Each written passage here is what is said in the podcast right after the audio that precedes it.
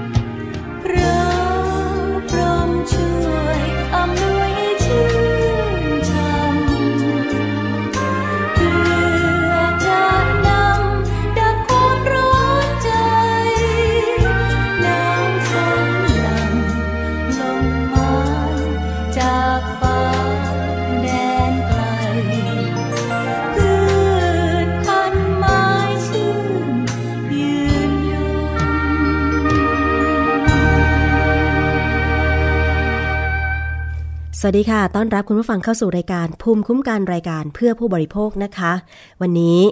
ที่ www.thaipbsonline.net กับดิฉันชนาทิพไพรพงษ์และฟังพร้อมกันอีก 6 สถานีนะคะ ไม่ว่าจะเป็น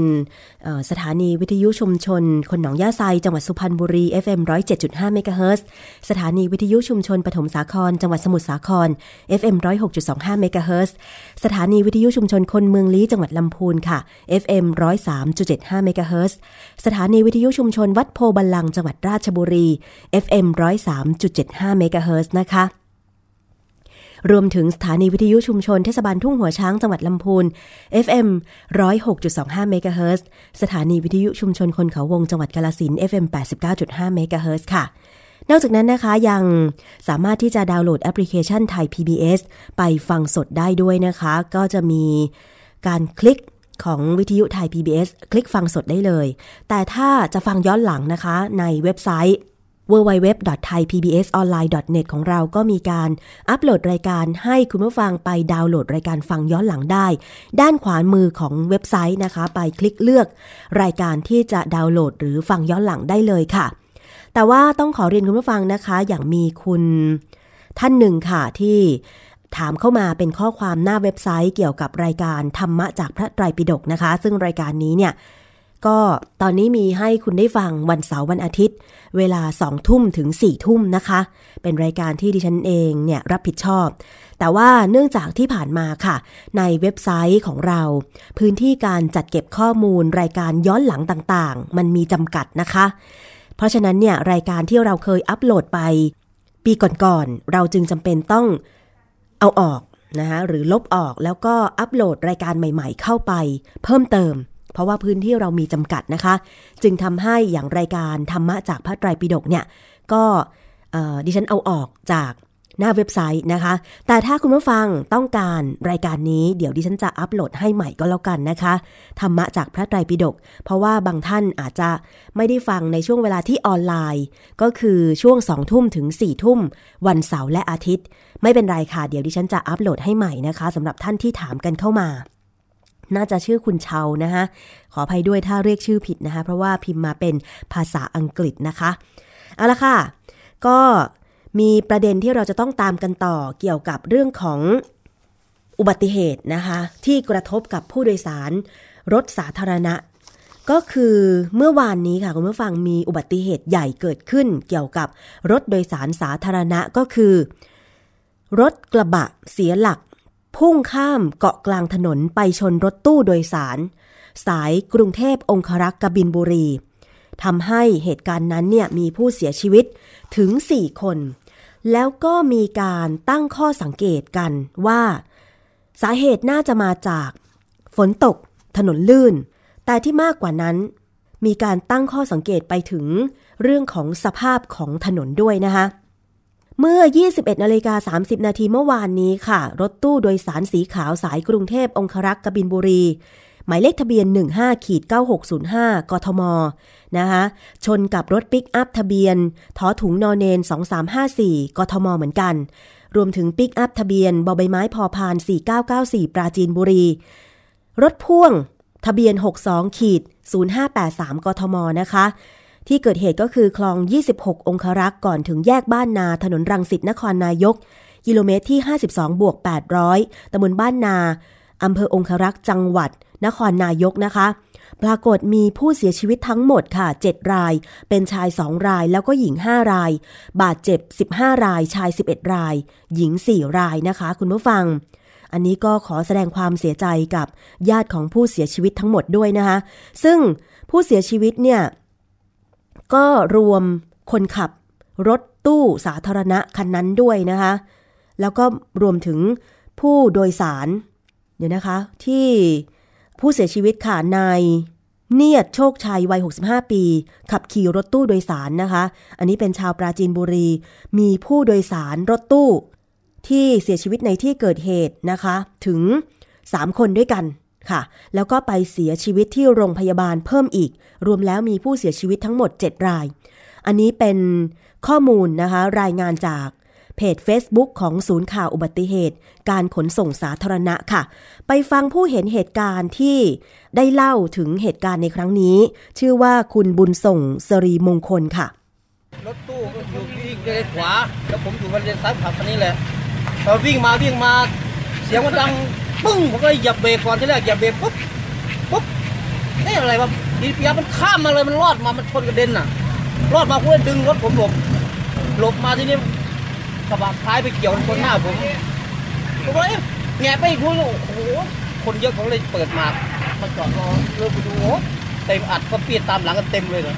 ขณะที่การเกิดอุบัติเหตุครั้งนี้นะคะ มีการตั้งข้อสังเกตถึงสภาพถนนที่เป็นถนนทดลองราดยางพารา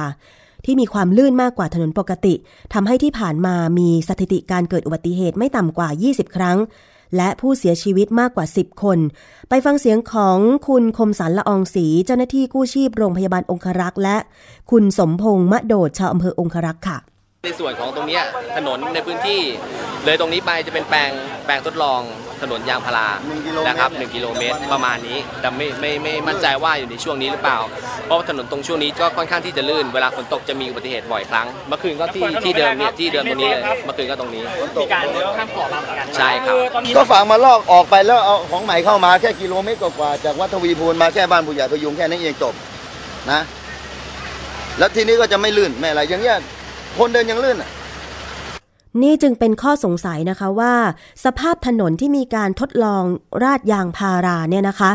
จะทำให้เสี่ยงเกิดอุบัติเหตุมากกว่าถนนประเภทอื่น ๆ อย่างถนนลาดยางมาตอยหรือว่าคอนกรีตจริงหรือไม่ค่ะ วันนี้ดิฉันจึงได้เรียนเชิญนะคะ อาจารย์ทวีศักดิ์แตะกระโทก อาจารย์จากมหาวิทยาลัยนเรศวรนักวิชาการความปลอดภัยทางถนนมาร่วมพูดคุยด้วยนะคะ สวัสดีค่ะอาจารย์ทวีศักดิ์คะสวัสดีครับ ค่ะขอบพระคุณอาจารย์นะคะ ที่กรุณาร่วมรายการวันนี้ เป็นข้อสงสัยค่ะว่าสภาพถนนอย่างลาดยางเอ่ออย่างยางพาราเนี่ย จะทำให้ถนนลื่นจนเป็นเหตุให้เกิดอุบัติเหตุมากกว่าปกติหรือยังไงคะอาจารย์เอ่อจริงๆมันไม่ใช่ถนนลาดยางยางพาราเนาะค่ะมันก็ยังเป็นถนนลาดยางมาตอยค่ะเพียงแต่ว่ามีส่วนผสมของยางพารา เข้าไปผสมร่วมกับตัว ยางมาตอยหรือว่าแอสฟัลต์ด้วยอ๋อเพื่อค่ะลดปริมาณของของแอสฟัลต์ที่ต้องใช้ค่ะเพราะฉะนั้นก็ไม่ใช่ไม่ใช่ถนนที่เอายางพาราทั้ง ทั้งหมดมาสร้างเป็นถนนอ๋อค่ะก็คล้ายๆกับว่าอ่าเหมือนเรามีน้ำร้อนแล้วเทผงกาแฟเข้าไปผสมค่ะ ก็คือมาผสมกลายเป็นกาแฟเนื้อเดียวกันไปแล้วค่ะมันไม่ได้มีลักษณะที่เหมือน มีตัวยางพาราปรากฏอยู่บนตัวถนนค่ะ อาจารย์จากข่าวที่เมื่อสักครู่อาจารย์คงจะได้ยินเสียงสัมภาษณ์ของชาวบ้านนะนะคะว่า เอ๊ะ เนี่ย พอเป็นถนนทดลองนะคะ แบบนี้ทำให้เกิดอุบัติเหตุบ่อยขึ้นกว่าเมื่อก่อน อาจารย์คิดว่าสาเหตุจริง ๆ แล้วมันน่าจะมาจากอะไรคะอุบัติเหตุในครั้งนี้นะคะจริงๆก็คงคงมีสาเหตุหลายหลายประการที่คงต้องรอพนักงานสืบสวนเขาหาสาเหตุที่แท้จริง ค่ะ แต่ว่าก็ปกติเป็นคนใช้ถนนเส้นนี้บ่อยเหมือนกัน ก็มีข้อสังเกตบางบางประการว่าเส้นนี้เนี่ยเออจริงๆแล้วอ่าปริมาณการจราจรเนี่ย เพิ่มขึ้นค่อนข้างเยอะ ในช่วงสองสามปีหลัง โดยเฉพาะหลังจากเปิดเขื่อนคลองท่าด่านค่ะแล้วคนนิยมไปเที่ยวนครนายกปราจีนบุรีมากขึ้นทางถนนเส้นนี้เนี่ยปริมาณการจราจรจะค่อนข้างเยอะ แล้วก็เป็นเส้นที่มีรถบรรทุกวิ่งค่อนข้างเยอะเหมือนกันค่ะเพราะฉะนั้นก็เป็นไปได้สูงที่เอ่อการแรงเสียดทานของผิวถนนเนี่ย มันอาจจะหายไปเร็วกว่าที่คาดการณ์เอาไว้อืมตรงนั้นก็เป็นส่วนที่เป็นไปได้ แต่มันก็เกิดขึ้นตามปกติเมื่อมีปริมาณรถวิ่งจำนวนมากๆอ่าแรงแรงเสียดทานบนผิวถนน มันก็จะหายไป นั่นก็เป็นส่วนหนึ่งที่ทางกรมก็เลยทดลองเอาตัวยางมะตอยผสมยางพารามาใช้ เนื่องจากพบว่าถ้าเกิดเป็นยางมะตอยผสมยางพาราเนี่ยอ่าแรงเสียดทานมันจะหายช้ากว่าอ๋ออ่า ยางมะตอยทั่ว ๆ ไปค่ะเพราะฉะนั้นเขาก็เลยมานำร่องทดลองตรงนี้ แล้วก็ผลการศึกษาที่กรมทางเขาศึกษาออกมา มันก็ชี้ให้เห็นว่าอ่ามันมีการสึกหลอของแรงเสียดทานบนถนนอ่าที่ผสมยางพาราเนี่ย ช้ากว่าถนนยางมะตอยปกติอืมอันนั้นก็น่าจะเป็นตัวชี้เห็นถึงประโยชน์ของการผสมมากกว่า ค่ะอ่าตอนนี้ถ้าเกิดเราไม่มีการอ่า เพิ่มแรงเสียดทานหรือเราเรียกว่ารีเซอร์เฟสถนนมันก็จะมีอ่าความลื่นโดยธรรมชาติของมันค่ะอีกส่วนหนึ่งก็คือเวลามีฝนตกนะมันก็จะมีลักษณะของการเกิดเกิดอ่าความลื่นค่ะสูงขึ้น โดยเฉพาะช่วงที่ฝนตกใหม่ค่ะๆหลังจากที่เราไม่ได้ไม่มีฝนตกมาเป็นเวลานานอ่ามันจะมีพวกฝุ่นหรือดินเกาะอยู่บนถนน พอโดนน้ำมันก็จะกลายเป็น วัสดุเหลวค่ะๆแล้วก็ยิ่งทำให้อ่าล้อของรถเนี่ยไม่ติดกับพื้นถนนค่ะเท่าที่ควรค่ะอันนั้นมันมีปัจจัยองค์ประกอบหลายๆอันที่เข้ามาทำให้โอกาสเกิดอุบัติเหตุมันสูงขึ้น คงจะไม่ใช่จากส่วนผสมของยางพาราอืมค่ะ หมายความว่าการที่เอายางพาราไปผสมกับเอ่อสภาพเขาเรียกว่ายางมะตอยหรือแอดฟาสเนี่ยนะคะ ข้อดีของมันก็คือเพิ่มแรงเสียดทาน แรงเสียดทานหายไปช้าทำให้รถยนต์เนี่ยเกาะถนนยางรถยนต์เนี่ยเกาะถนนเพิ่มมากขึ้น แต่ว่ามันจะมีมันจะส่งผลดีในตอนที่ฝนยังไม่ตกเหรอคะอาจารย์แต่พอฝนตกแล้วเนี่ยด้วยสภาพของยางพาราเองมันอาจจะทำให้เอ่อพื้นผิวถนนลื่นลื่นมากกว่าเหรอคะอาจารย์ดิฉันเข้าใจถูกไหมคะอ่าไม่ใช่ปกติเนี่ยอ่าถ้าเราทดสอบแรงเสียดทานของถนนผิวแห้งเนี่ยค่ะ เราอาจจะได้ค่าสมมติค่าประมาณเก้าสิบหมายความว่าดีใช่ไหมคะ ถ้าค่า90เก้าสิบเนี่ยนี่คือดีค่ะอ่าถ้าต่ำกว่าสี่สิบห้านี่ถือว่าไม่ดีค่ะ ครับ แล้วก็แต่ว่าถ้าเราไปทดสอบ เวลาผิวมันเปียกค่ามันก็จะตกลงมาถึงประมาณห้าสิบค่ะ เพราะฉะนั้นเวลาผิวเปียกโดยธรรมชาติ ค่าแรงเสียดทานมันจะน้อยอยู่แล้วอ๋อไม่ไม่ได้ขึ้นอยู่กับว่าผ สมหรือไม่ผสมยางอ๋พาอรา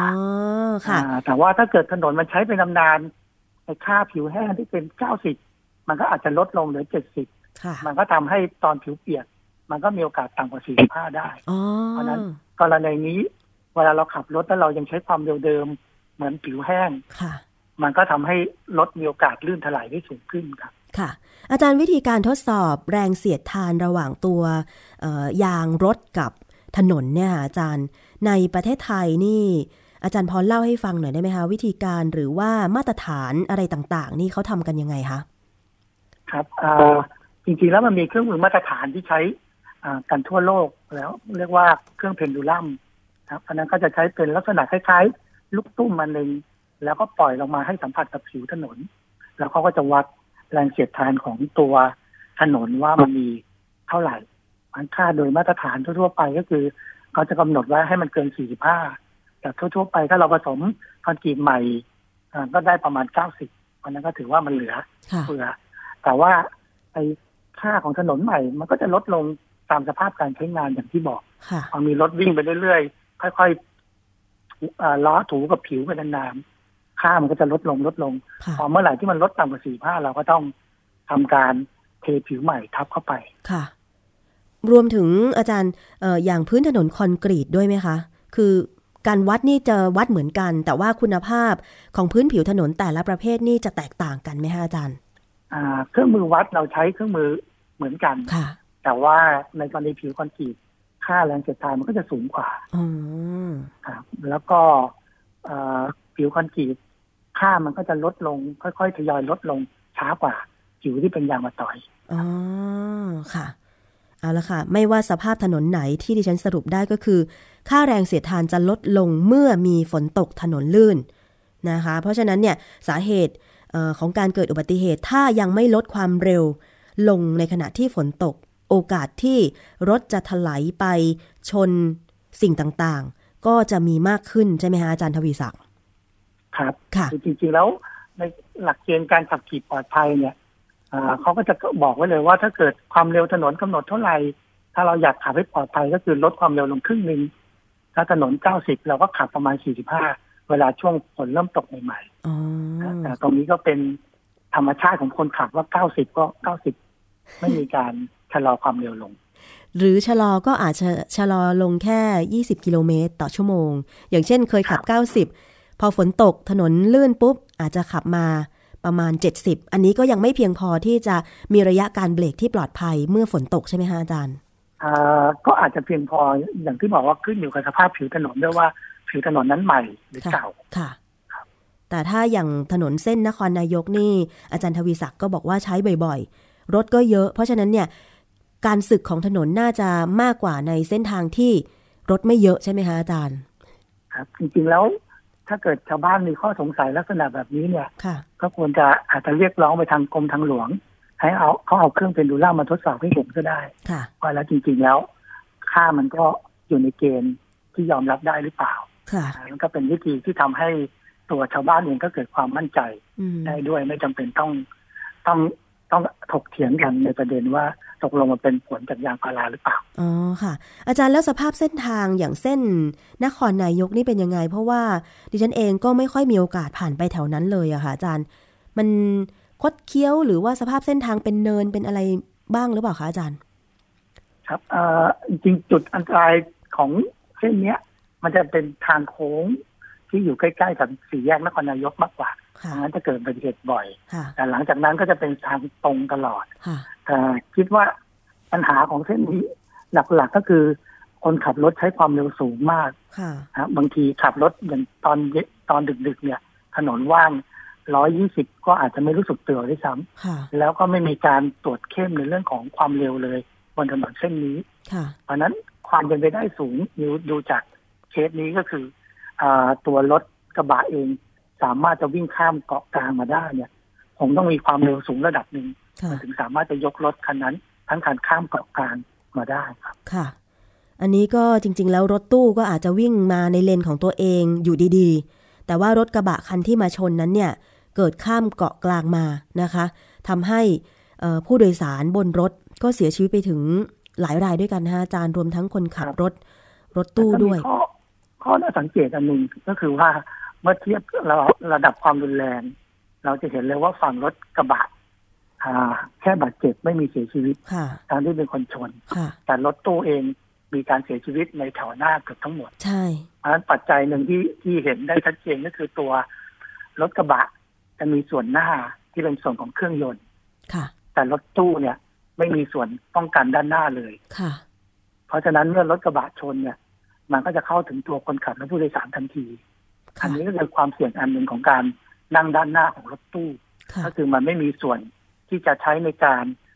อ่าป้องกันอ่าคนที่ผู้โดยสารที่อยู่ด้านหลัง ไม่เหมือนกับรถกระบะหค่ะรือรถเก๋งซึ่งจะมีเครื่องด้านหน้าอยู่ครับ ค่ะ ก็แสดงว่าจริง ๆ แล้วที่เราพูดกันที่ผ่านมาอาจารย์ทวีศักดิ์เขาว่า รถตู้ไม่เหมาะกับการโดยสารนี่ ก็จริงนะคะอาจารย์ ครับ มันก็ยังเป็นความจริงอยู่ว่า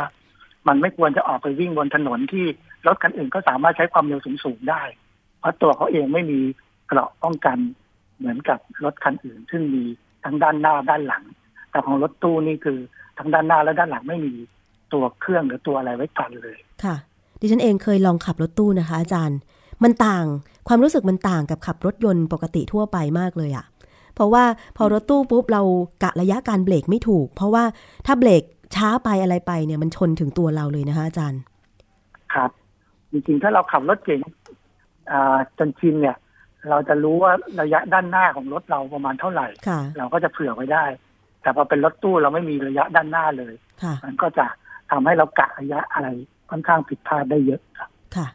นะคะวันนี้ก็ได้ข้อมูลเกี่ยวกับเรื่องของสภาพถนน การราดเอ่อ ยางพื้นผิวถนนอะไรต่างๆ เพราะฉะนั้นเนี่ยอาจารย์ฝากข้อคิดถึงผู้ขับขี่ทุกคน ให้หน่อยค่ะว่าต้องตระหนักอะไรบ้างเกี่ยวกับกฎของความปลอดภัยค่ะ ครับจริงๆแล้วปัจจัยเสี่ยงที่สำคัญ อันหนึ่งก็คือเรื่องของความเร็ว แล้วก็เนื่องจากความอ่อนแอของมาตรการบังคับใช้ความเร็วตัวคนขับเองก็อาจจะต้องระมัดระวังตัวเองมากขึ้น โดยเฉพาะช่วงที่มีฝนตกใหม่ๆ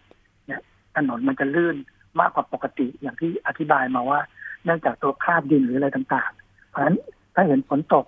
เนี่ยทางที่ดีก็คือพยายามลดความเร็วลง ให้มากที่สุดเท่าที่จะมากได้ เพื่อป้องกันตัวเอง จะ ทำให้ปลอดภัยมากขึ้นครับค่ะ วันนี้ต้องขอบคุณนะคะอาจารย์ทวีศักดิ์แต่กระโทกค่ะ อาจารย์จากมหาวิทยาลัยนเรศวรนักวิชาการความปลอดภัยทางถนนมาก ๆ เป็นอีกครั้งหนึ่งที่อาจารย์ให้ข้อมูลดีๆ แล้วก็เป็นข้อคิดให้กับคุณผู้ฟังผู้ขับขี่ผู้บริโภคทุกคนนะคะ ขอบพระคุณค่ะ ครับสวัสดีครับสวัสดีค่ะอะคุณผู้ฟังจริง ๆ แล้วไม่ใช่รายเดียวที่เกิดอุบัติเหตุเมื่อวานนี้กับรถโดยสารสาธารณะนะคะ มีอีกรายหนึ่งที่เกิดขึ้นในพื้นที่กรุงเทพมหานคร นั่นก็คือเออรถเมย์ ครีมแดง สาย 95 กอ เมื่อวานนี้นะคะก็ไปชนกับรถบรรทุก 6 ล้อ อันนี้คือเป็นการวิ่งกลางเมืองโดยแท้เลยนะคุณผู้ฟัง เพราะว่าสาย 95 กอเนี่ยวิ่งรังสิตเดอะมอลล์บางกะปิค่ะ รับส่งผู้โดยสารปรากฏว่าเกิดเหตุเมื่อ 13 นาฬิกา ซึ่งในช่วงนั้นเนี่ยเป็นช่วงที่หลายพื้นที่ของกรุงเทพและบริเวณที่เกิดเหตุเนี่ยฝนตก เพราะว่าจากภาพที่ปรากฏออกมาคงจะเห็นนะน้ำยังเจิ่งนองบนถนนอยู่เลย ตรงกลางแยกไฟแดงพอดีเลยนะคะ คุณผู้ฟัง มีพนักงานเก็บค่าโดยสาร บนรถสาย 95 ก ชื่อคุณวันดีนามบุญสา บอกว่าวิ่งรับส่งผู้โดยสารออกจากท่าบางกะปิมุ่งสู่อู่ รังสิตตามเส้นทางถนนนวมินนะคะ ปรากฏเมื่อไปถึงแยกไฟแดงแม็กแวลูถนนนวมิน พนักงานขับรถได้รับสัญญาณไฟจราจรสีเขียว จึงได้ขับรถผ่านแยกดังกล่าว แต่ว่าขณะนั้นมีรถบรรทุก 6 ล้อค่ะ ซึ่งเป็นคู่กรณีนี่แหละ ขับมาจากด้านมอเตอร์เวย์ เมื่อมาถึงแยกดังกล่าวก็เลี้ยวซ้ายเพื่อไปกลับรถ แต่คนขับรถบรรทุกคู่กรณีได้ขับฝ่าสัญญาณไฟจราจร ตัดหน้ารถ เมย์สาย 95 กกระชั้นชิด พนักงานขับรถเบรกไม่ทันเป็นเหตุให้พุ่งชน รถบรรทุกคู่กรณี แล้วก็ได้รับความเสียหายทั้งสองฝ่าย มีผู้โดยสารได้รับบาดเจ็บ 12 ราย รวมทั้งพนักงานขับรถและพนักงานเก็บค่าโดยสารด้วยเป็น 14 ราย ซึ่งเบื้องต้นเนี่ยนะคะ ทางขอสมกได้ส่งคุณพรเทพโพธิจักรเจ้าหน้าที่อุบัติเหตุ แล้วก็เจ้าหน้าที่สายตรวจพิเศษ ออกไปดำเนินการตรวจสอบ สถานที่เกิดเหตุประสานตำรวจและผู้เกี่ยวข้อง แล้วก็ได้นำผู้บาดเจ็บส่งโรงพยาบาลพญาไทนวมิน 13 ราย และโรงพยาบาลนวมิน 1 มีนบุรี 1 รายนะคะอันนี้คือเออเป็นการชี้แจงจากขอสอมก เพราะฉะนั้นผู้โดยสารบนรถเมย์ทุกคนก็ต้องได้รับการชดเชยเยียวยาความเสียหายนอกจาก ค่ารักษาพยาบาลอะไรต่างๆ แล้ว เพราะว่าก็มีเรื่องของประกันอุบัติเหตุพรบอะไรต่างๆ ด้วย รวมถึงกรณีของ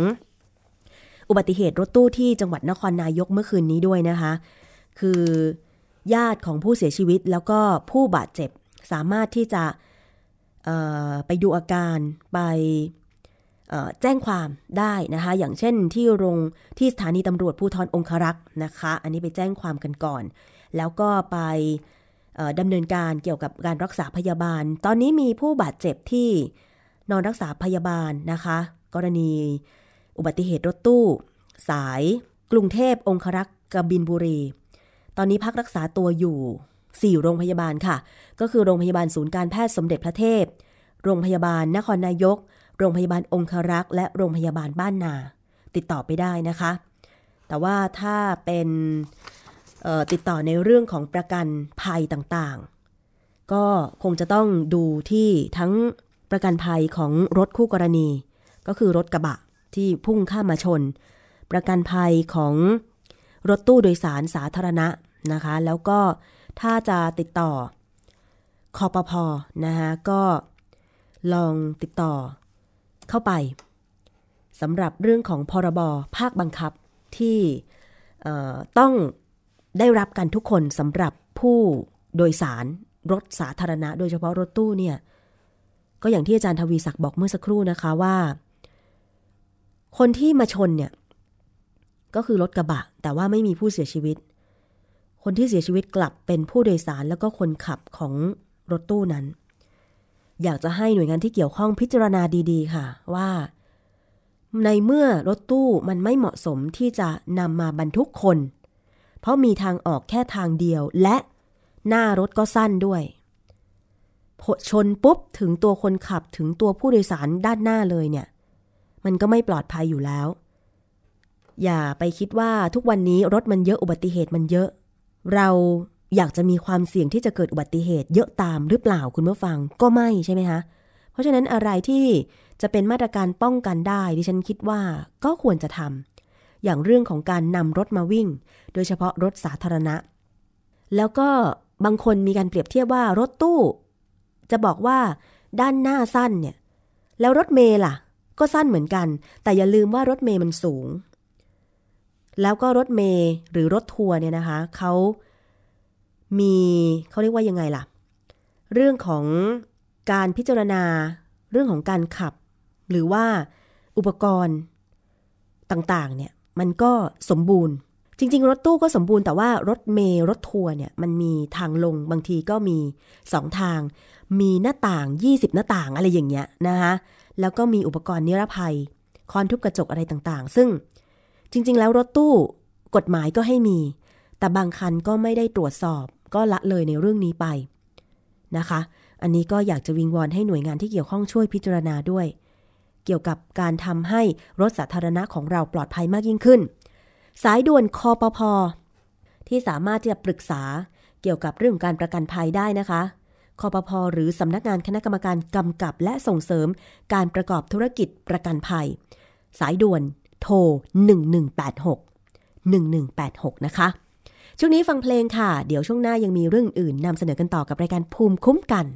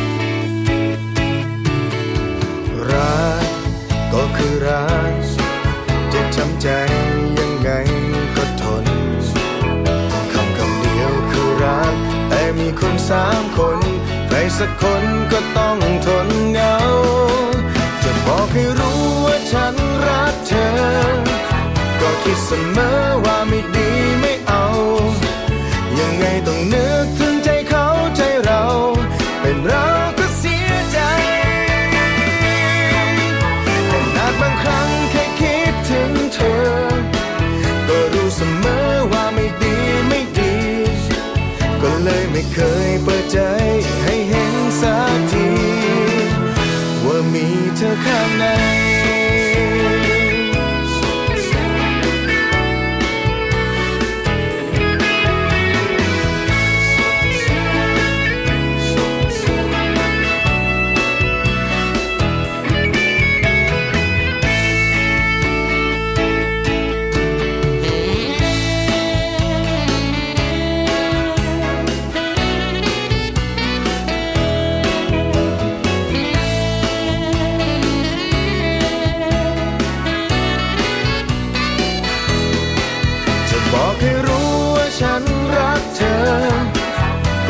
สมอว่าไม่ดีไม่เอา ยังไงต้องนึกถึงใจเขาใจเรา เป็นเราก็เสียใจ ขนาดบางครั้งแค่คิดถึงเธอ ก็รู้เสมอว่าไม่ดีไม่ดี ก็เลยไม่เคยเปิดใจให้เห็นสักที ว่ามีเธอข้างใน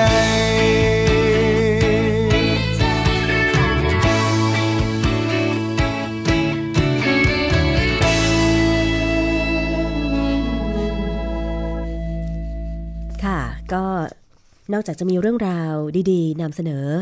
ผ่าน www.thaipbsonline.net กับรายการภูมิคุ้มกันแล้วนะคะ ก็ยังมีเพลงเพราะๆเพื่อให้คุณผู้ฟังได้ผ่อนคลายนะคะ วันนี้ก็วันศุกร์ที่ 24 มิถุนายน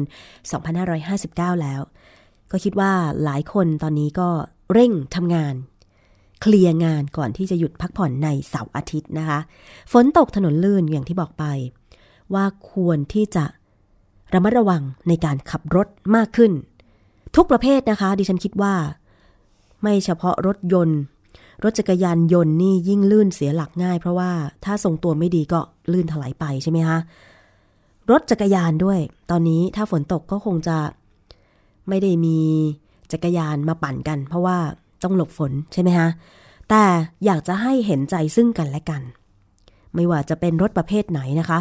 อย่างเมื่อวานมีการแชร์ภาพภาพหนึ่ง เป็นคลิปที่ถ่ายจากกล้องติดหน้ารถ รถยนต์คันหนึ่งที่วิ่งแถวจังหวัดชนบุรี โดนรถยนต์คันสีดำไม่ติดแผ่นป้ายทะเบียน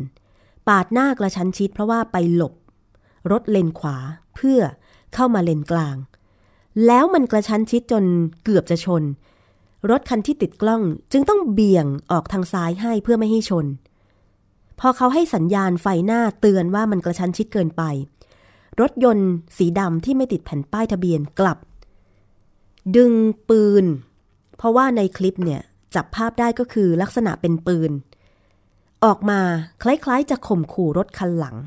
นะคะ ที่ติดกล้องวงจรปิดนั้น ตอนนี้ตำรวจที่ชนบุรีกำลังเร่งหาตัว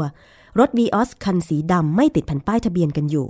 นะคะ อีกไม่นานคงจะได้ตัว เป็นอุทาหรณ์จริง ๆ คุณผู้ฟัง เพราะว่าก่อนหน้านี้ ก็มีการแชร์คลิป การขับรถประมาทหวาดเสียวแบบนี้แหละ ออกดึงปืน ชักปืนมาข่มขู่กันแบบนี้แหละ ปรากฏว่า พอจับได้นี่หน้าหงอยไปเลย บอกรู้เท่าไม่ถึงการบ้าง หรือบางคนที่จับได้อย่างกรณีของรถยนต์สีขาว ที่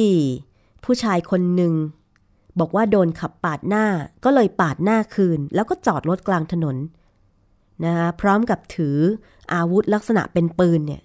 มาข่มขู่รถคันที่ตัวเองปาดหน้า บอกว่าตัวเองอ้างเป็นสารวัตรโจ สุดท้ายโดนจับ ปรากฏไม่ใช่สารวัตรโจ้ตัวจริงหรอกค่ะ กลายเป็นผู้ต้องหาหนีคดีด้วยสุดท้ายโดนรวบไปเลยดำเนินคดีหลาย ๆ คดี เพราะฉะนั้นจึง อยากจะวิงวอนผู้ใช้รถใช้ถนนทุกคนเลยนะคะเห็นใจอลุ่มอล่วยกันปฏิบัติตามกฎจราจรแล้ว เราจะลดปัญหาอุบัติเหตุทางถนนลงได้เยอะเลยทีเดียวนะคะ คุณผู้ฟัง เอาละค่ะ มาถึงช่วงนี้ มาดูอีกหลายๆ เรื่องที่เกี่ยวข้องกับผู้บริโภค กรณีของเว็บไซต์ Ensogo แอปพลิเคชันนะคะแอปพลิเคชัน Ensogo ซึ่ง เป็นแอปพลิเคชันช้อปปิ้งออนไลน์ อันดับหนึ่งในภูมิภาคเอเชียตะวันออกเฉียงใต้แล้วก็ฮ่องกง มีลูกค้ามากกว่า 500 ล้านคนนำเสนอเกี่ยวกับเรื่องของส่วนลดสินค้าบริการต่างๆ ปรากฏประกาศปิดกิจการในเอเชียตะวันออกเฉียงใต้ ซึ่งก็หมายถึงไทยด้วยนะคะลูกค้าที่ซื้อคูปองดิวเอาไว้เนี่ยก็จะไม่สามารถนำคูปองนั้นไปใช้เป็นส่วนลดกับร้านค้าหรือออ สถานบริการต่างๆ ได้ ขณะที่บริษัทเองก็บอกว่าจะชี้แจงกับลูกค้าในเร็วๆนี้ เว็บไซต์ Check In Asia รายงานว่า Ensogo เว็บไซต์ขายดีลคูปองสินค้าและบริการต่างๆ ประกาศปิดกิจการในเอเชียตะวันออกเฉียงใต้รวมถึงไทย พร้อมเลิกจ้างพนักงานทั้งหมด โดยบริษัทได้แจ้งให้พนักงานรับทราบแล้ว และจะมีการชี้แจงกับลูกค้า เอนโซโกชี้แจงว่าการปิดหน่วยธุรกิจเป็นไปเพื่อรักษาสภาพคล่องของบริษัทสำหรับการลงทุนใหม่ๆ โดยก่อนหน้านี้นะคะคริสมัสซาเล็กซ์ผู้ร่วมก่อตั้งบริษัทก็ได้ประกาศลาออกจากตำแหน่งประธานเจ้าหน้าที่บริหารไปแล้ว ผลจากการประกาศปิดกิจการค่ะทำให้ลูกค้าในไทยจำนวนมากที่ซื้อคูปองดิวไว้แล้วเนี่ยจะไม่สามารถนำคูปองไปใช้งานได้ โดยร้านค้าต่างๆ ก็ได้ทยอยประกาศงดรับคูปองที่ซื้อจากเอนโซโกแล้ว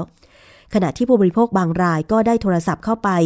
ยังเบอร์โทรศัพท์ call center ของ e n s o g o แต่ก็ไม่ได้รับคำตอบค่ะ เว็บไซต์ e n s o g o ในไทยยังมีการโฆษณาขายดีลส่วนลดสินค้าและบริการอยู่ที่หน้าเว็บไซต์ แต่ไม่สามารถสั่งซื้อได้ ทั้งอีเมลถึงลูกค้าและ Facebook ของ e n s o g o ในไทย ก็ยังไม่มีการอัปเดตเพิ่มเติมตั้งแต่ 20 มิถุนายนที่ผ่านมาแล้วนะคะ ขณะที่ผู้ได้รับผลกระทบจากการปิดกิจการของ e n s o g o ได้รวมตัวกันตั้งเพจ Facebook ชื่อว่า รวมผู้ได้รับผลกระทบ e n s o g o หรือ s o s a d e n s o g o เพื่อแลกเปลี่ยนข้อมูลแล้วค่ะ e n s o g o นั้นเริ่มต้นธุรกิจแพลตฟอร์มร้านค้าดีลออนไลน์ในไทย แล้วก็ขยายธุรกิจไปยังอินโดนีเซีย ฟิลิปปินส์และก็ฮ่องกงค่ะ ซึ่งทางบริษัทได้พยายามเปลี่ยนกลยุทธ์ทางธุรกิจจากเว็บไซต์ ค้าดีลออนไลน์ในรูปแบบเดียวกับ Groupon นะคะคู่แข่งรายสำคัญที่ปิดตัวในไทยไปแล้วก่อนหน้านี้ โดย e n s o g o ได้พัฒนาไปสู่แพลตฟอร์มออนไลน์บนโทรศัพท์มือถือในช่วงปลายปี 2015 แต่ว่าการแข่งขันในอาเซียนที่รุนแรงขึ้น หลังจากคู่แข่งอย่าง Lazada ก็เพิ่งถูกอาลีบาบาบริษัทอีคอมเมิร์ซรายใหญ่ในจีน ซื้อกิจการไปเมื่อเดือนเมษายนค่ะทำให้ e n s o g o ต้องเผชิญกับความท้าทายในการดึงดูดร้านค้าและผู้บริโภค นอกจากนี้นะคะยังประสบปัญหาจากการรวมศูนย์บริหารจัดการที่สิงคโปร์ซึ่งบริษัทอ้างว่าเป็นสาเหตุที่ทำให้ถูกร้านค้าร้องเรียน ไม่ได้รับการจ่ายเงินตรงตามเวลา และบริษัทยังต้องลดค่าใช้จ่ายด้วยการลดพนักงานให้เหลือเพียง 300 อัตรา จากเดิมมี 600 อัตรา เมื่อช่วงต้นปีที่ผ่านมาด้วยซึ่งผลกระทบตรงนี้นะคะ แน่นอนว่าต้องกระทบกับผู้บริโภคที่ไปซื้อคูปองจาก เว็บ e n s o g o เพื่อใช้เป็นส่วนลดตามร้านค้า หรือสถานบริการต่างๆ ซึ่งจริง ๆ แล้วก่อนหน้านี้ดิฉันเองก็มีเพื่อนๆหลายคนที่ซื้อคูปองจากเว็บ e n s o g o นะซึ่งก็จะมีอีกราคาหนึ่งใช่ไหมคะ แล้วพอเรานำคูปองนั้นไปใช้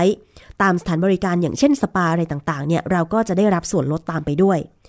แต่ว่าผู้ซื้อไปแล้วเนี่ย แน่นอนว่า เมื่อร้านค้าประกาศปิดรับคูปองจาก e n s o g o เพราะเกรงว่าจะไม่ได้รับเงินส่วนต่างจากเว็บไซต์ e n s o g o ตรงนี้ ก็จึงเป็นผลกระทบเพราะว่าลูกค้าที่ซื้อคูปองจ่ายเงินไปแล้วนี่เต็มจำนวน แต่ใช้คูปองไม่ได้ แน่นอนจะไปเรียกร้องจากใคร คุณนฤมลเมฆบริสุทธิ์หัวหน้าศูนย์พิทักษ์สิทธิผู้บริโภค มูลนิธิเพื่อผู้บริโภคนะคะ ก็ระบุว่า เบื้องต้นผู้บริโภคที่ยังไม่ได้ใช้บริการ ต้องตรวจสอบว่าสามารถแจ้งอายัดการจ่ายเงินได้หรือไม่ ส่วนกรณีที่นำไปใช้บริการแล้วแต่ใช้งานไม่ได้ ผู้บริโภคสามารถเรียกร้องเยียวยาความเสียหายได้นะคะซึ่งคุณนรุมนบอกว่าหน่วยงานรัฐที่ผู้บริโภคสามารถร้องเรียนได้โดยตรงก็คือ สำนักงานคณะกรรมการคุ้มครองผู้บริโภคหรือสคบ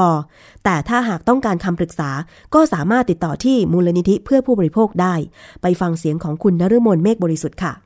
ก็ต้องตรวจสอบสถานะของตัวเองนะคะ ผู้ที่ซื้อทำการซื้อไป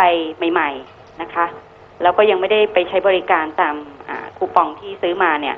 ก็ต้องต้องดูสุดเอาว่าตัวเองเนี่ยสามารถระงับบัตรเครดิตหรืออเงินที่ตัวเองสั่งจ่ายไปได้ทันไหมนะคะ เพราะว่าเวลาสั่งติดกระทันหันเนี่ย มันเป็นเรื่องที่ทางผู้บริโภคตั้งตัวไม่ทันนะคะ แล้วก็อีกอย่างหนึ่งเนี่ย ทางร้านค้าเนี่ยผลประกอบการเนี่ย ก็ไม่ได้มีการชี้แจงรายละเอียดไว้ล่วงหน้าเนาะว่าจะปิดทำการหรือว่าจะให้บริการต่อได้ยังไง ทีนี้โอกาสที่จะเรียกค่าเสียหายคืนนั้นจะมีมากน้อยแค่ไหนคะ คือจริงๆ แล้วเนี่ยเรื่องนี้ถ้าบริษัทมีแสดงความชัดเจนนะคะ ที่จะออกมาเยียวยาแก้ไขปัญหาเรื่องนี้ค่ะ เพราะว่าเนื่องจากว่าบางทีผู้บริโภคซื้อคูปองไปแล้วเนี่ยหรือซื้อดีลไปแล้วเนี่ยสามารถไปใช้บริการได้ต่อหรือเปล่านะคะเพราะเนื่องจากว่าเป็นการซื้ออ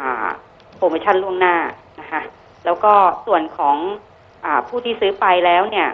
ไม่สามารถจะใช้บริการได้เนี่ยนี่เป็นเรื่องความเสียหายที่ชัดเจนแน่นอนนะคะอันนี้เรียกร้องเยียวยาความเสียหายได้ค่ะค่ะ แต่ว่าผู้บริโภคจะหันไปพึ่งใครดีคะ จะไปร้องเรียนที่หน่วยงานไหน และหน่วยงานไหนจะมีบทบาทเข้ามาตรงนี้บ้างคะ จริงๆ พื้นที่ของเอ็นโซโกเนี่ยเข้าข่ายในลักษณะของพระราชบัญญัติขายตรงนะคะ ซึ่งมีนายทะเบียนก็คือสำนักงานคณะกรรมการของผู้บริโภคเป็นหลักเนาะที่จะดูแลแล้วก็คุ้มครองผู้บริโภคค่ะ แต่ถ้าหากท่านใดที่ติดขัดปัญหาเนี่ย เราก็ไม่สามารถที่จะดำเนินการใดได้มูลนิธิก็ยินดีช่วยเหลือเรื่องนี้นะคะสำหรับทางมูลนิธินะคะแต่ว่าถ้าถ้าเบื้องต้นทางหน่วยงานรัฐที่มาดูแลโดยตรงนะผู้บริโภคจะน่าจะหันไปทางไหนได้บ้างคะคือเบื้องต้นเนี่ยก็คือสคบเลยค่ะ เพราะว่าหนึ่งเป็นเรื่องของการทางการขายตรงนะคะ แล้วก็ทางสำนักงานคณะกรรมการผู้บริโภคมีดูแลหลัก มีหน้าที่ดูแลหลักอยู่แล้วนะคะ อันนี้สามารถที่จะร้องเรียนได้โดยตรงเลย ซึ่งก็จะมีเบอร์หนึ่งหกหกค่ะที่จะสามารถดูแลผู้บริโภคได้นะ คะในส่วนที่อ่าเห็นว่าในกรณีที่ไม่สามารถจะดำเนินการอะไรได้ หรือติดขัดปัญหาอะไรอยากหาคนปรึกษาเนี่ยมูลนิธิก็ยินดีค่ะ ค่ะสำหรับเบอร์โทรของสคบนะคะ 1166 และเบอร์โทรของมูลนิธิเพื่อผู้บริโภคก็คือ 022483737 ใครที่ซื้อคูปองกับเว็บไซต์ e n s o g o เพื่อนำไปใช้จับจ่าย ซื้อสินค้าหรือใช้บริการร้านต่างๆ แล้วล้วก็ถ้าได้รับผลกระทบคือ ยังใช้คูปองไม่หมดนะคะ แล้วก็ตอนนี้ร้านค้าที่ร่วมรายการเนี่ย ปฏิเสธการรับคูปองไปแล้ว ก็ต้องไปขอคืนเงินจาก e n s o g o ทีนี้การขอคืนอาจจะต้องใช้ระยะเวลาหรือมีขั้นตอนอะไร ก็ต้อง ขอคำปรึกษาใช่ไหมคะติดต่อไปได้ค่ะ ที่สคบ1166 มูลนิธิเพื่อผู้บริโภค 022483737 นะคะ หรือว่าใครตอนนี้ใช้คูปองไม่ได้แล้ว แจ้งไปค่ะ แจ้งไปทั้งสคบแล้วก็มูลนิธิเพื่อผู้บริโภคนะคะ เพื่อจะได้ติดตามทวงเงินคืนให้กับผู้บริโภคนะคะ คุณผู้ฟัง แล้วก็นอกจากนั้นค่ะยังมีรายงานบอกว่าเว็บไซต์ e n s o g o นะคะของออสเตรเลียเองก็ประกาศปิดหน่วยธุรกิจ แล้วก็ปลดพนักงงานทั้งหมด ด้วยเช่นกันอะคุณผู้ฟังเดี๋ยวติดตามกันต่อนะคะสำหรับเรื่องนี้ค่ะ อีกเรื่องหนึ่งมีการประกาศยุติการให้บริการเหมือนกันก็คือ CTH นะคะก็คือช่องโทรทัศน์ในเครือของไทยรัฐนี่แหละนะคะหลังจากที่ประกาศขายกล่องจานดาวเทียม เพื่อรับชมรายการของช่อง CTH แต่ว่าล่าสุดค่ะ มีการประกาศยุติการให้บริการ ผ่านสัญญาณของจานดาวเทียม KU band ตั้งแต่ 1 สิงหาคมนี้ มีความหวาดหวั่นกันว่าจะกระทบกับผู้บริโภคที่ ตอนนี้มีจานดาวเทียมระบบ KU band แล้วก็ติดตั้งกล่องของ CTH เนี่ยกว่า 40,000 รายด้วยกันนะคะสำนักงงานกสทช ค่ะ ได้ประชุมร่วมกับ สำนักงงานคณะกรรมการคุ้มครองผู้บริโภคหรือสคบกรณีการเตรียมหาแนวทางคุ้มครอง แล้วก็เยียวยาผู้บริโภคค่ะ หลังจากบริษัท CTH ประกาศยุติ ให้บริการผ่านทางช่องสัญญาณดาวเทียมไทยคมระบบ KU band ตั้งแต่ 1 สิงหาคมนี้เป็นต้นไปค่ะ คุณสุพิญญากลางนรงนะคะกรรมการกสทช บอกว่า ในวันที่ 28 มิถุนายนนี้ กสทช จะเชิญบริษัท CTH มาชี้แจง สาเหตุการยุติการให้บริการ เพื่อให้ชี้แจงแนวทางที่จะดำเนินการ รวมถึงมาตรการ เยียวยาลูกค้าเพื่อไม่ให้ได้รับผลกระทบ ซึ่งบริษัททำข้ามขั้นตอน โดยประกาศให้ลูกค้ารับทราบ แต่ไม่แจ้งกสทช ทราบก่อน โดยกสทช คาดว่าจะมีผู้บริโภคที่รับชม สัญญาณของ CTH เนี่ยผ่านระบบ KU band กว่า 40,000 ราย ที่จะได้รับผลกระทบ เนื่องจากหาก CTH ยุติจริง กระทบทำให้ไม่สามารถรับชมรายการช่องฟรีทีวี ซึ่งถือเป็นสิทธิขั้นพื้นฐานของผู้บริโภคได้นะคะ ตามขั้นตอนคุณสุพิญญาบอกว่า หาก CTH จะยุติการให้บริการลงจะต้องแจ้งกับกสทช ก่อน เพื่อหามาตรการเยียวยาลูกค้า แต่ที่ผ่านมา CTH ไม่เคยแจ้ง หากดำเนินการตามขั้นตอนอาจจะมีโทษทางปกครอง ตั้งแต่เตือน ปรับ พักใบอนุญาต จนถึงเพิกถอนใบอนุญาต และก็อาจจะโดนแบล็คลิสต์การประกอบกิจการในอนาคตนะคะ ไปฟังเสียงของคุณสุพิญญาค่ะ สมมุติว่ายกเลิกไปแล้วเนี่ยอาจจะไม่ใช่แค่ดูช่อง Fox News ไม่ได้ Fox ไทยไม่ได้หรือว่าดูฟุตบอลไม่ได้ แต่หมายความว่าช่องฟรีทีวี20 กว่าช่องที่เป็นมัสแครีเนี่ยจะดูไม่ได้ด้วยหรือเปล่า เพราะว่าคือไม่ส่งสัญญาณแล้วถูกไหมคะนั้นกล่องนั้นก็จะกลายเป็นกล่องที่ทำอะไรไม่ได้หรือเปล่าทำให้ประชาชนถ้าจะดูแค่ฟรีทีวีเนี่ยก็ต้องซื้อกล่องใหม่หรือเปล่า นะคะ อันนี้มันก็เป็นผลกระทบซ้ำซ้อนไปอีกว่า ไม่ใช่แค่กระทบต่อลูกค้า Pay TV ที่จะดูไม่ได้ตามแพ็กเกจ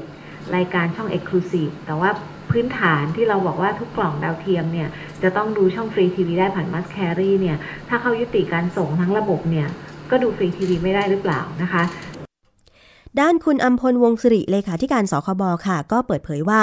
ขณะนี้ยังไม่มีผู้ร้องเรียนไปที่สคบเกี่ยวกับกรณีการยุติการให้บริการของ CTH นะคะ แต่หากมีการร้องเรียนสคบก็พร้อมจะดำเนินการตามขั้นตอน โดยเฉพาะการไกล่เกลี่ย เพื่อให้ผู้ประกอบการเยียวยาผู้บริโภคด้วยการคืนเงินค่าแพ็กเกจ ที่ผู้บริโภคสมัครรับบริการ เพื่อให้สามารถรับชมช่องรายการต่างๆ ได้ค่ะ เดี๋ยวรอดูนะคะ วันที่ 28 มิถุนายนนี้จะว่าอย่างไร ใครที่ซื้อกล่อง CTH หรือติดตั้งจานดาวเทียมนะคะในระบบ KU band ไปก็อาจจะหวาดหวั่นกัน เพราะว่าจริง ๆ แล้วเนี่ย CTH ที่หลายคนยอมที่จะซื้อกล่องติดตั้งนะคะเพราะว่าได้รับลิขสิทธิ์การถ่ายทอดฟุตบอลพรีเมียร์ลีกอังกฤษ แต่ว่าสิ้นสุดสัญญาก็คือปี 2016 นี้ ก็ไม่แน่เหมือนกันว่าต่อไปเนี่ยนะคะจะยุติทั้งหมดหรือเปล่า เอาเอาเอาใจช่วยนะคะ เอาใจช่วยคุณผู้บริโภคทุกท่านเลยนะคะถ้ามีปัญหาอะไรร้องเรียนไปที่สคบ1166 หรือมูลนิธิเพื่อผู้บริโภคได้นะคะ เอาละช่วงนี้มาถึงช่วงท้ายของรายการค่ะ วันนี้หลากหลายเรื่องราวนำเสนอกันนะคะ ไม่หมดไม่สิ้น เพราะว่าเราทุกคนคือผู้บริโภค มาดูเรื่องของอาหารการกินกันบ้างค่ะ คุณผู้ฟังเรื่องของเนื้อสัตว์ เวลาจะเลือกซื้อเนื้อสัตว์เนี่ย ไปซื้อที่ไหน ห้างสรรพสินค้าตลาดสด แต่ว่ามาตรฐานเรื่องของการชำแหละเนื้อสัตว์ก็ต้องมีนะนะคะ อย่างล่าสุดเนี่ยเมื่อ 22 มิถุนายนที่ผ่านมาค่ะ มีการสนที่กำลังกันหลายหน่วยงานเพื่อที่จะไปตรวจสอบโรงฆ่าสัตว์เถื่อนขนาดใหญ่ที่จังหวัดนนทบุรีนะคะ นายสัตวแพทย์ สรวิทย์ธานีโตรองอธิบดีกรมปศุสัตว์ ผู้แล้วก็รวมถึงนายสัตวแพทย์ประวัติรัตนภูมิมะ ผู้ช่วยอธิบดีกรมปศุสัตว์นะคะ แล้วก็นายสัตวแพทย์สมชวนรัตนมังคลานนท์ผู้อำนวยการสำนักพัฒนาระบบและรับรองมาตรฐานสินค้าปศุสัตว์ รวมถึงตำรวจนะคะ อย่างพันตำรวจโทบุญลือพดุงถิ่น รองผู้กำกับการของออรองผู้กำกับสองบกปนะคะ แล้วก็ทหารจากกองพันทหารปืนใหญ่ต่อสู้อากาศยานที่ 3 ภายใต้การสั่งการของนายธีรพัฒน์ประยุนสิทธิปลัดกระทรวงเกษตรและปลัดกระทรวงเกษตรและสหกรณ์นะคะรวมถึงภายใต้คำสั่งของนายสัตวแพทย์ อายุธหรินทรานนท์อธิบดีกรมปศุสัตว์ค่ะ ส่วนที่กำลังชุดเฉพาะกิจนะคะ เพื่อที่จะไป รวจค้นและจับกลุ่มโรงฆ่าสัตว์ขนาดใหญ่ที่ไม่ได้รับอนุญาต หรือโรงฆ่าสัตว์เถื่อน ตามยุทธการสินค้าเกษตรปลอดภัย กระทรวงเกษตรและสหกรณ์จำนวนสองแห่งที่จังหวัดนนทบุรีค่ะ แห่งแรกไปเข้าตรวจค้นที่โรงฆ่าโค ตั้งอยู่เลขที่ 62 ทับ1หมู่ 5ตำบลท่าอิดอำเภอปากเกร็ดจังหวัดนนทบุรีค่ะ ลักษณะก็เป็นโรงเรือนชั้นเดียว ปลูกอยู่บนเนื้อที่ประมาณ 2 ไร่ ก็พบคนงานนั้นกำลังชำแหละซากโคอยู่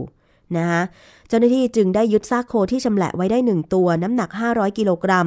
อายัดโคมีชีวิตไว้อีก 28 ตัว คิดเป็นมูลค่าถึง1ล้าน4แสนกว่าบาท สามารถจับกลุ่มผู้ต้องหาได้ถึง 2 คน แห่งที่ 2 ค่ะ เป็นโรงฆ่าโคตั้งอยู่บ้านไม่ทราบเลขที่ ถนนโยธาธิการตำบลท่าอิฐอำเภอปากเกร็ดจังหวัดนนทบุรีนะคะ ตรงนี้ก็ยึดซากเนื้อวัวที่ชำละแล้ว 1 ตัว อายัดโคมีชีวิตอีก 6 ตัว คิดเป็นมูลค่า 350,000 บาท จับกลุ่มผู้ต้องหาได้อีก 3 คนค่ะ ผู้ต้องหาข้างต้นเนี่ยมีการกระทำความผิดตามพระราชบัญญัติควบคุมการฆ่าสัตว์ และจำหน่ายเนื้อสัตว์ พุทธศักราช 2535 ค่ะ อัตราโทษก็จำคุก 1 ปีแล้วก็ปรับ 5,000 บาท แล้วก็อีกส่วนหนึ่งก็จะปรับเป็นรายตัวตัวละ 2,500 บาทนะคะ ซึ่งนายสัตวแพทย์สรวิทธานีโตก็กล่าวว่า ทั้งหมดนี้จะต้องดำเนินการไปตามกฎหมาย และจะมีการปฏิบัติอย่างต่อเนื่องตลอดทั้งปี เพื่อให้เกิดความปลอดภัยต่อผู้บริโภคค่ะ เนื่องจากเนื้อสัตว์ที่มาจากโรงฆ่าสัตว์ที่ไม่ได้รับอนุญาต มีความเสี่ยงอย่างมาก ในการที่จะนำเชื้อโรคระบาดที่สามารถติดต่อสู่คนได้ เช่น โรคแอนแทรกซ์โรคแท้งติดต่อ โรควัณโรค โรคฉี่หนูเป็นต้น นอกจากนี้นะคะยังเป็นแหล่งแพร่กระจายโรคระบาดสัตว์ อย่างเช่น โรคปากและเท้าเปื่อย รวมถึงอันตรายจากสารตกค้างเช่น สารเร่งเนื้อแดง และเชื้อจุลินทรีย์ก่อโรค ส่งผลต่อสุขภาพของผู้บริโภคโดยตรง และอาจจะทำให้เจ็บป่วยถึงขั้นเสียชีวิตได้นะคะ ก็ขอเตือนผู้ประกอบการที่นำเนื้อสัตว์ไปจำหน่ายให้กับผู้บริโภคค่ะ ว่าจะต้องทำถูกต้องตามกฎหมาย ถูกสุขลักษณะอนามัยนะคะ เพื่อความปลอดภัยของผู้บริโภค กรมปศุสัตว์กระทรวงเกษตรและสหกรณ์จะดำเนินการตามยุทธการสินค้าเกษตรปลอดภัยอย่างต่อเนื่อง เพื่อสร้างความมั่นใจให้แก่เราเราท่านท่านนั่นเองนะคะคุณผู้ฟังเอาละค่ะนี่คือทั้งหมดของรายการภูมิคุ้มกันรายการเพื่อผู้บริโภคสำหรับวันนี้ ขอบคุณมากเลยนะคะ กับการติดตามรับฟัง www.thaipbsonline.net และทางสถานีวิทยุชุมชนที่เชื่อมโยงเครือข่ายค่ะ ดิฉันชนาทิพไพรพงศ์ลาไปพร้อมกับเพลงนี้เลยก็แล้วกันนะคะ เจอกันใหม่วันจันทร์หน้า สวัสดีค่ะ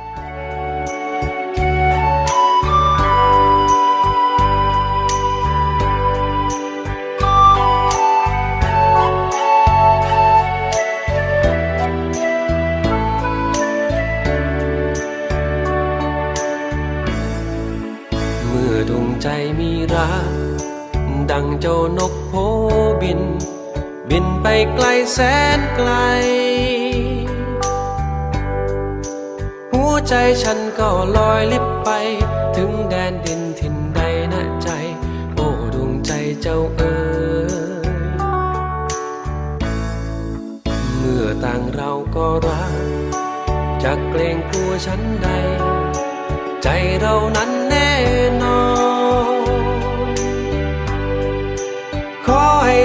มั่นใจรักจริง รักเธอจึงแน่ใจขอวอนก่อนตัดใจร้างลา โอ้ใจรักเธอ คิดถึงเธอ เฝ้าควรหา โอ้ใจนะเออใหญ่ละเมอถึงเธอ รำไป เมื่อดวงใจมีรัก มอบแต่ใครสักคน หมดทุกห้องหัวใจ ขอให้เธอมั่นใจรักจริง ฉันจะยอมมอบกายพักพิง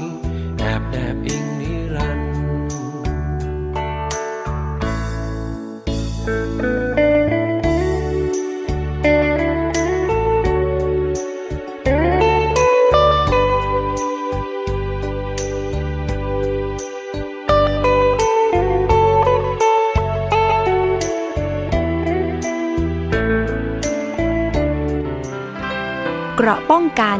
เพื่อการเป็นผู้บริโภคที่ฉลาดซื้อ และฉลาดใช้ ในรายการ ภูมิคุ้มกัน